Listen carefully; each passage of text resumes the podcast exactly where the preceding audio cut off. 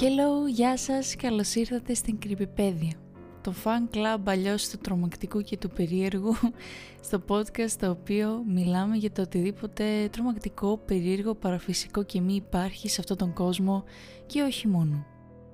Στο σημερινό επεισόδιο θα θυμηθούμε λίγο τα παλιά. Το πρώτο επεισόδιο έφτασε τις 110 plus προβολές και θα ήθελα να σας ευχαριστήσω όλους πάρα πολύ που κάθεστε και ακούτε τα επεισόδια μου non-stop και βλέπω το ότι στέλνετε μηνύματα και μου λέτε ότι σας αρέσουν και είναι κάτι το οποίο με βοηθάει πάρα πολύ και μου δίνει κίνητρο να συνεχίσω γνωρίζοντας ότι υπάρχουν άτομα που τους αρέσει αυτή η θεματική και να ακούνε για αυτά τα πράγματα. Οπότε αποφάσισα να κάνω το πρώτο επεισόδιο, αλλά ένα part 2, ένα volume 2, όπως θέλει να το πει κανείς, όπου θα αφηγηθούμε δύο ιστορίες από την πολύ creepy και που γνωρίζουμε όλοι πια πλατφόρμα του Reddit. Και χωρίς να καθυστερούμε άλλο, ας ξεκινήσουμε με τις ιστορίες. Αρπάξτε σνακ, αρπάξτε κάτι να πιείτε, καθίστε σε μια ωραία ατμόσφαιρα, προτιμότερα βράδυ, αλλά όποιος χέζεται πάνω το όπως και εγώ μην αγχώνεστε, ακούστε το όπως και όποτε θέλετε. Ας ξεκινήσουμε. Η πρώτη ιστορία λέγεται «Μην αφήνετε ποτέ μια καρέκλα άδεια τη νύχτα». Ήμασταν αρκετά προληπτικοί. Όλοι μας ήμασταν η μαμά μου, ο μπαμπάς μου, οι παππούδες, οι γιαγιάδες μου, οι δάσκαλοι, οι γείτονες και γενικότερα όλοι στην πόλη μου. Ζήσαμε τη ζωή μας με πολλές δυσιδαιμονίες που μπορεί να φαίνονται αφελείς και ντεμοντέ με την πρώτη ματιά. Υπάρχει όμως ένας απλός λόγος για τον οποίο τη στηρούμε. Όλοι ζούσαμε καλά και υπακούμε καλά σε αυτή τη διέστηση και ποτέ δεν μας απογοήτευσε όσο ακούγαμε τα ρητά της κοινότητας. Φυσικά όμως τίποτα δεν ακουγόταν τόσο ενοχλητικό και περίεργο όσο η κατάρα της άδεια καρέκλας. Κάποιες δυσιδαιμονίες ήταν απλά σημάδια που αναζητούσαμε όπως το αν υπάρχει μια πεταλούδα στο σπίτι σου σημαίνει ότι θα προσελκύσει επισκέπτες σύντομα. Άλλες ήταν μικρά κόλπα που θα μπορούσαν να διευκολύνουν τη ζωή σου, όπως εάν θέλεις οι επισκέπτες να φύγουν από το σπίτι σου, λίγο αλάτι στα παπούτσια τους θα κάνει το τρικ. Όπως είπα υπάρχουν πολλά από αυτά τα ρητά. Και αυτό που έχω ακούσει περισσότερο στη ζωή μου τυχαίνει να είναι αυτό για την καρέκλα. Ποτέ μην αφήνεις μια καρέκλα στο δωμάτιό σου άδεια τη νύχτα. Ο μπαμπάς του επαναλάμβανε ξανά και ξανά κάθε βράδυ σαν να ήταν μια προσευχή όταν ήμουν ακόμη παιδί. Και η μαμά θα ερχόταν αργότερα το απόγευμα για να βεβαιωθεί ότι είχα ένα σακίδιο, μερικά βιβλία ή ακόμα και μια ζακέτα παρατημένη στη καρέκλα του γραφείου μου. Καθώς μεγάλωνα, δεν χρειαζόταν να μου το θυμίζουν πια. Η φράση ήταν βαθιά ριζωμένη στον εγκέφαλό μου. Ωστόσο, άκουγα ακόμα τα βήματα της μαμάς τη νύχτα. Υποθέτω ότι ήθελε να είναι πραγματικά σίγουρη ότι κανείς δεν θα ερχόταν να καθίσει δίπλα μου το βράδυ. Όταν ήμουν μικρός, δεν καταλάβαινα γιατί ήταν τόσο σημαντικό για όλους. Για μένα υπήρχε μια απλή λύση στο θέμα. Απλά να μην έχεις καρέκλα στο δωμάτιό σου – δεν το χρειάζεσαι πραγματικά από τη στιγμή που έχεις ένα κρεβάτι, εκτός άμα το χρειάζεσαι για να κάνεις τα μαθήματά σου. Δυστυχώς ωστόσο, η αφαίρεση της καρέκλας δεν είναι επιλογή και φυσικά υπάρχει ένας λόγος γι' αυτό. Όπως είπα, οι δυσιδαιμονίες έχουν μεγάλη πύρια εδώ. Τόσο όσο φοβόμασταν να αφήσουμε μια καρέκλα άδεια το βράδυ, τόσο ακόμη φοβόμασταν το να μην υπήρχε καθόλου καρέκλα. Δεν θα ήθελα να μην υπάρχει χώρος για κάποιον που επισκέπτεται. Απλώς το μόνο που δεν θέλεις είναι να σε επισκεφτεί κάποιος χωρίς την εγκρίσή σου. Είναι μια πολύ περίεργη ιδέα, το ξέρω, και δεν μπορώ να εξηγήσω το πώς ξεκίνησε. Υποθέτω ότι είναι κάτι που οι άνθρωποι του χωριού επινόησαν εδώ και πολύ καιρό. Κάποιος πιθανότατα κάποτε προσπάθησε να αφήσει άδεια την καρέκλα του και αντιμετώπισε τρομερή κακοτυχία και έτσι αποφάσισαν να έχουν την καρέκλα στα δωμάτια τους με αντικείμενα στιβαγμένα στη κορυφή. Ποτέ δεν νοιαζόμουν για τις περίεργες ιδέες και τις δυσιδαιμονίες της κοινότητάς μας μέχρι που κατάλαβα τι συμβαίνει όταν δεν τις ακούς. Δεν μπορείς να κάνεις κάθε μέλος εννοείται να ακούει όλα τα ρητά της κοινότητας. Κάποιοι άνθρωποι είναι αντίθετοι με το ρεύμα, είτε επειδή θέλουν να είναι επιδειξίες, είτε θέλουν να νιώσουν την αδρεναλίνη και φυσικά υπάρχουν αυτοί που σκόπιμα άφηναν την καρέκλα τους άδεια για αυτόν που θα μπορούσε να τους επισκεφτεί το βράδυ. Αλλά εμείς τους αποκαλούσαμε προειδοποιητικές ιστορίες, επειδή όλοι θα το μετάνιωναν όταν ερχόταν ο επισκέπτης. Η ιστορία που ξέρω καλά είναι αυτή του Billy Tucker. Ο Billy δεν νοιαζόταν ποτέ για καμία από τις ιστορίες που έλεγαν οι μεγαλύτεροι του. Ο Billy ήθελε να παίξει με τη μοίρα περισσότερο από οτιδήποτε άλλο. Ενώ ζούσε με τους γονείς του, βεβαιώθηκε ότι θα μεγάλωνε και θα αγόραζε το δικό του σπίτι, μόνος του. Το σπίτι του ήταν στον ίδιο δρόμο με εμάς και ήταν η πρώτη νύχτα που θα κοιμόταν μόνος, αλλά είμαι σίγουρος ότι ξέχασε το ρητό για την καρέκλα. Ή πιθανότατα απλά θα ήθελα να δει τις συνέπειες για το αν αγνοούσε τις φράσεις που είχαν αποτυπωθεί στο μυαλό του όλη του τη ζωή. Τον είδα να παίρνει δέματα από το ταχυδρομείο την επόμενη μέρα. Φαινόταν κουρασμένος και ενοχλημένος. Μου είπε ότι σκεφτόταν συνέχεια πως υπήρχε κάποιος μέσα στο σπίτι του, αλλά αυτό δεν ήταν εφικτό.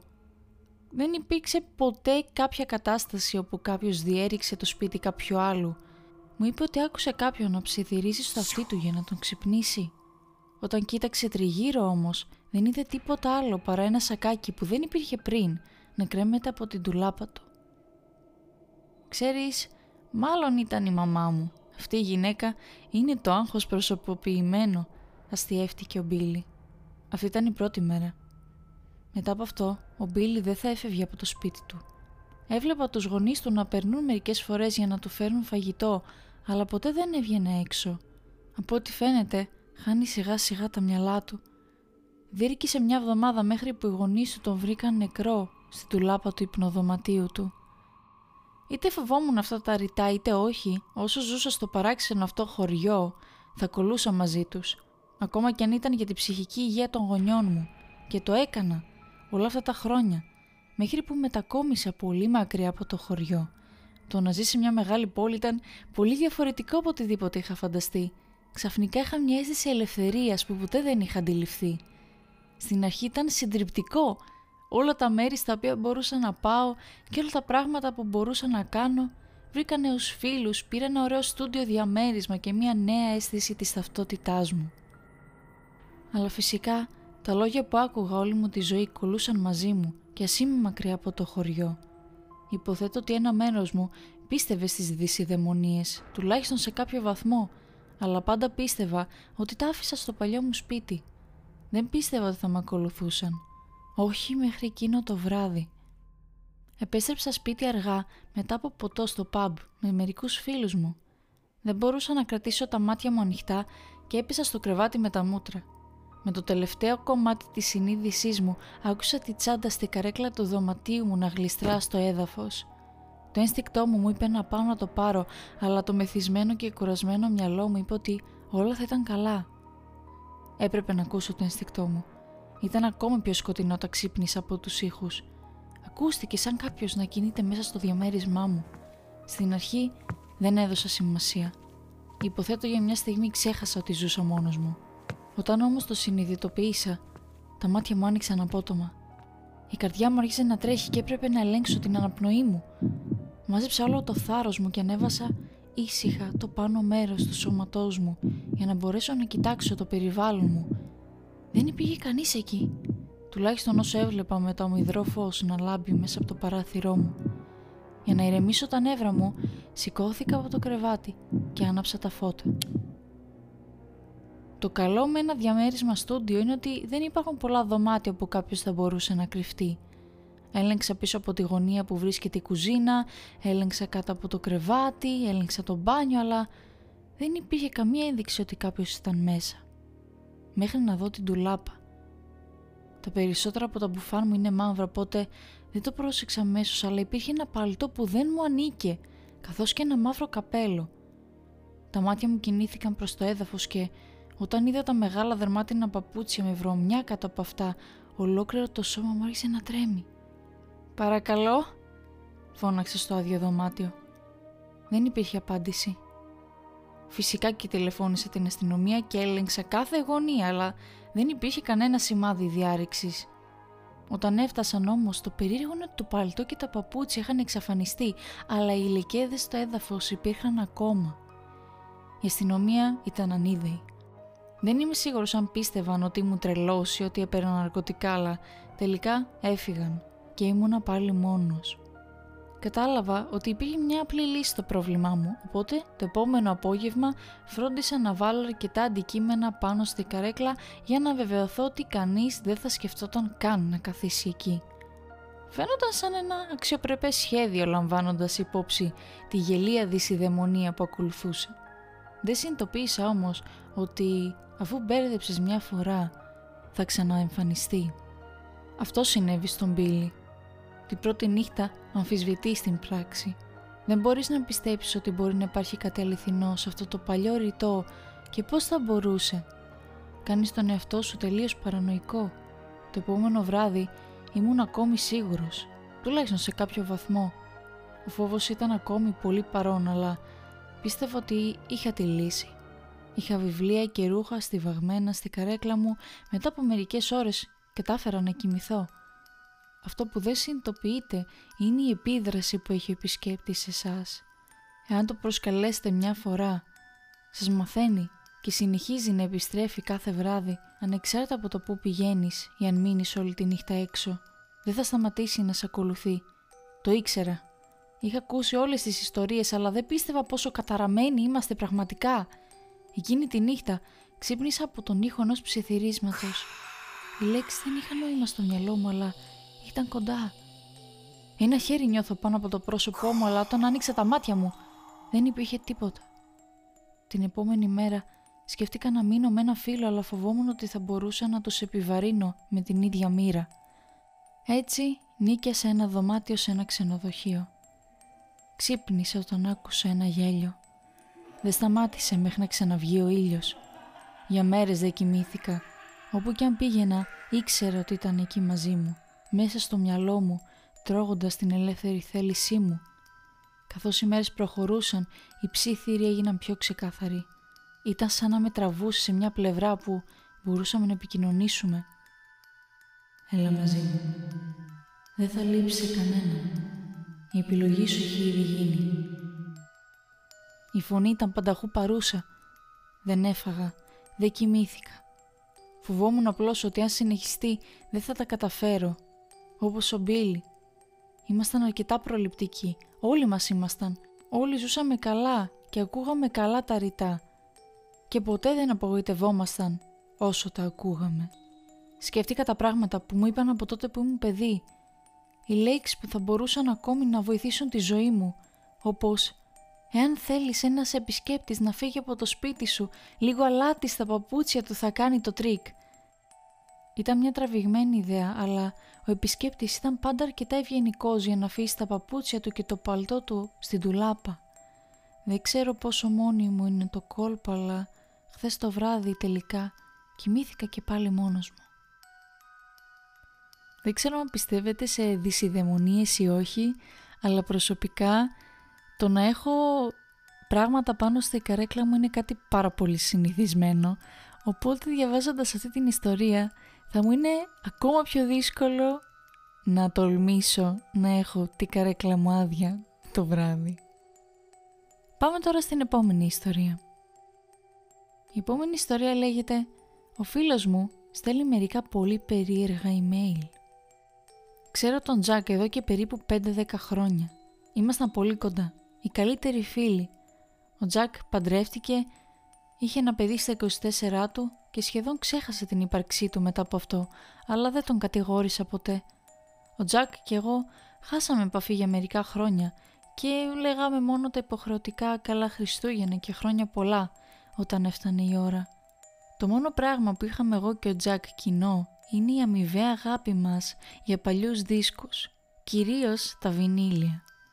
Είναι το μόνο πράγμα που μας ενώνει όλα αυτά τα χρόνια, παρά τις οικογενειακές υποχρεώσεις του Τζακ και την παραμελημένη μοναξιά μου. Πρόσφατα, ο Τζακ μου έστειλε email για ένα σπάνιο δίσκο που είχε βρει. Είναι η πρώτη αλληλογραφία από αυτόν που είχα κυριολεκτικά μετά από μήνες. Ήμουν πολύ ενθουσιασμένος Όχι μόνο για την προοπτική κάποιου σπάνιου δίσκου που είχε βρει, αλλά ήμουν πολύ χαρούμενος που τον άκουσα. Ήταν μια συνηθισμένη συζήτηση στην αρχή, αλλά μετά από λίγο τα email έγιναν ξέφρενα, ανεξήγητα σχεδόν. Θέμα. Γεια σου Ματ. Φίλε, είχαμε να τα πούμε πάρα πολύ καιρό, ε. Συγγνώμη που δεν είχα επικοινωνήσει εδώ και καιρό. Ξέρεις πως είναι. Η Μάγια μόλις έγινε δύο. Δεν κοιμάμαι σχεδόν καθόλου αυτές τις μέρες. Η Τζανέτ και εγώ είμαστε σε πολύ άσχημη κατάσταση αυτή τη στιγμή. Δεν μιλάμε. Κοιμόμαστε σε διαφορετικά κρεβάτια. Είναι περίπλοκα τα πράγματα. Άστο. Ο λόγος για τον οποίο έρχομαι σε επαφή είναι επειδή βρήκα κάτι πραγματικά γαμάτο που ήθελα να σου πω. Βρήκα αυτό το δίσκο σε ένα παλιό κατάστημα, πραγματικά παμπάλαιο. Σε άριστη κατάσταση. Δεν είχε καν όνομα, αλλά κάτι υπήρχε που με παρέσυρε πραγματικά. Θα το ακούσω απόψε, αλλά απλώς ήθελα ξέρεις να σε ενημερώσω. Και επειδή είχαμε να τα πούμε πάρα πολύ καιρό, θα σε ενημερώσω σύντομα για το πώς είναι. Τζακ. Επόμενο email. Θέμα. Αυτός ο δίσκος είναι περίεργος. Γεια σου Ματ. Είναι ωραίο να ακούσω και από σένα. Λοιπόν, αυτό είναι περίεργο που θα πω, αλλά άκουσα τον δίσκο και με διατάραξε πραγματικά. Δεν υπήρχε τίποτα ιδιαίτερο ή θεματικό γι' αυτό, εντάξει, απλά ήταν λίγο θαμπό, αλλά αυτό που συνέβη μετά έχω θέμα να καταλάβω. Περίμενα μέχρι και η Μάγια και η Τζανέτ να κοιμηθούν για να παίξω τον δίσκο. Η μελωδία ήταν γλυκιά και σκοτεινή αλλά ταυτόχρονα υπήρχε κάτι τρομακτικό γι' αυτό. Δεν υπήρχαν διαλύματα στο τραγούδι, ήταν η ίδια μελωδία ξανά και ξανά. Ξέρεις και τι άλλο. Συνεχίζω να το ακούω. Δεν μπορώ να καταλάβω αν είναι όλο στο μυαλό μου ή αν όντως το ακούω. Έχω δει και πολύ φρικτά πράγματα. Και δεν έχει σημασία αν είμαι ξύπνιος ή αν κοιμάμαι. Οι εικόνες δεν σταματάνε. Δεν αντέχω καν να το πω και σε σένα. Πάρε με ένα τηλέφωνο, σε παρακαλώ. Τζακ. Το επόμενο mail. Θέμα. Το αίμα; Ματ, το αίμα. Υπάρχει παντού αίμα. Καλύπτει τους στίχους και το σώμα της γυναίκας μου. Μπορώ να το δω ακόμη και όταν είναι όλοι ξύπνοι. Η Τζανέτ λέει ότι τα έχω χάσει, αλλά μπορώ ακόμη να το δω. Μπορώ ακόμη να το μυρίσω στον αέρα. Το υγρό μεταλλικό άρωμα παραμένει. Η κόρη μου, Ματ, η Μάγια, συνεχίζω να βλέπω το κομμένο κεφάλι της να με ακολουθεί όπου και αν πηγαίνω. Με βασανίζει καθώς προσπαθώ να κοιμηθώ, καθώς προσπαθώ να κατουρίσω, καθώς προσπαθώ να κάνω το οτιδήποτε. Το παγωμένο κεφάλι της είναι πάντα εκεί. Δεν ξέρω τι να κάνω πια. Σε παρακαλώ, πάρε με τηλέφωνο. Το επόμενο mail. Θέμα. Νομίζω ότι είμαι στη κόλαση. Ματ, δεν είναι αστείο. Νόμιζα ότι ήσουν φίλος μου.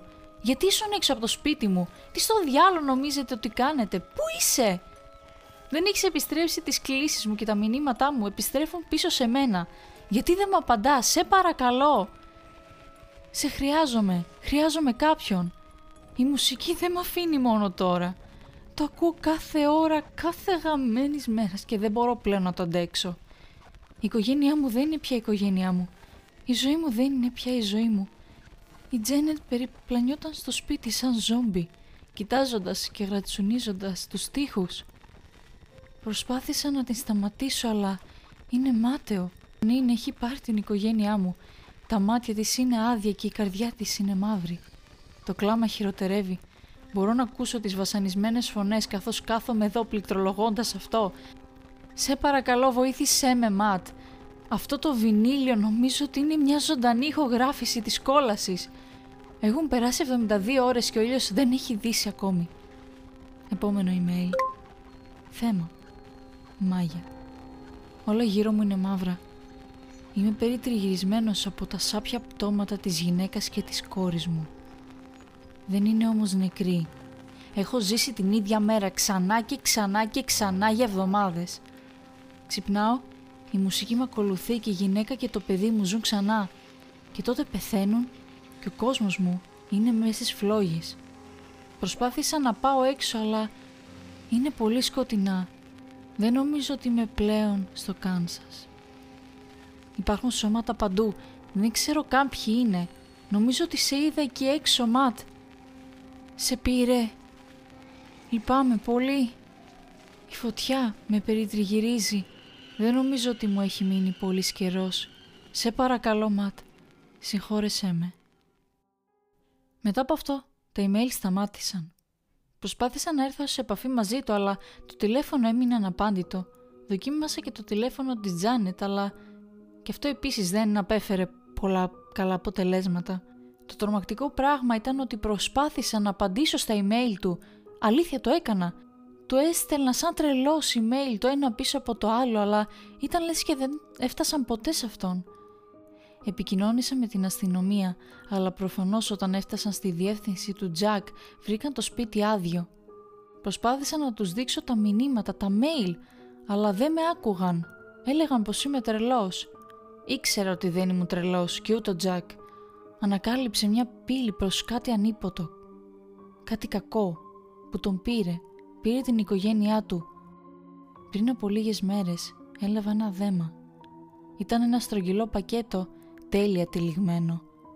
Δεν με πήρε πολύς χρόνος για να καταλάβω τι ήταν μέσα. Ήταν το βινίλιο. Δεν υπήρχε διεύθυνση επιστροφής. Ο φόβος με κατακλείζει από τότε που τον άγγιξα, αλλά υπάρχει κάτι άλλο ανάμεικτο με αυτό το φόβο. Περιέργεια. Φοβάμαι πολύ να το ακούσω, αλλά δεν ξέρω αν μπορώ να με σταματήσω. Και εδώ κυρίες και κύριοι φτάνουμε στο τέλος της δεύτερης ιστορίας Ελπίζω να απολαύσατε τις ιστορίες που σας αφηγήθηκα. Και εντωμεταξύ, στα νέα της εβδομάδας μας, ε, παίξαμε την Τετάρτη το Little Nightmares 2. Είχε πολύ πλάκα, πραγματικά.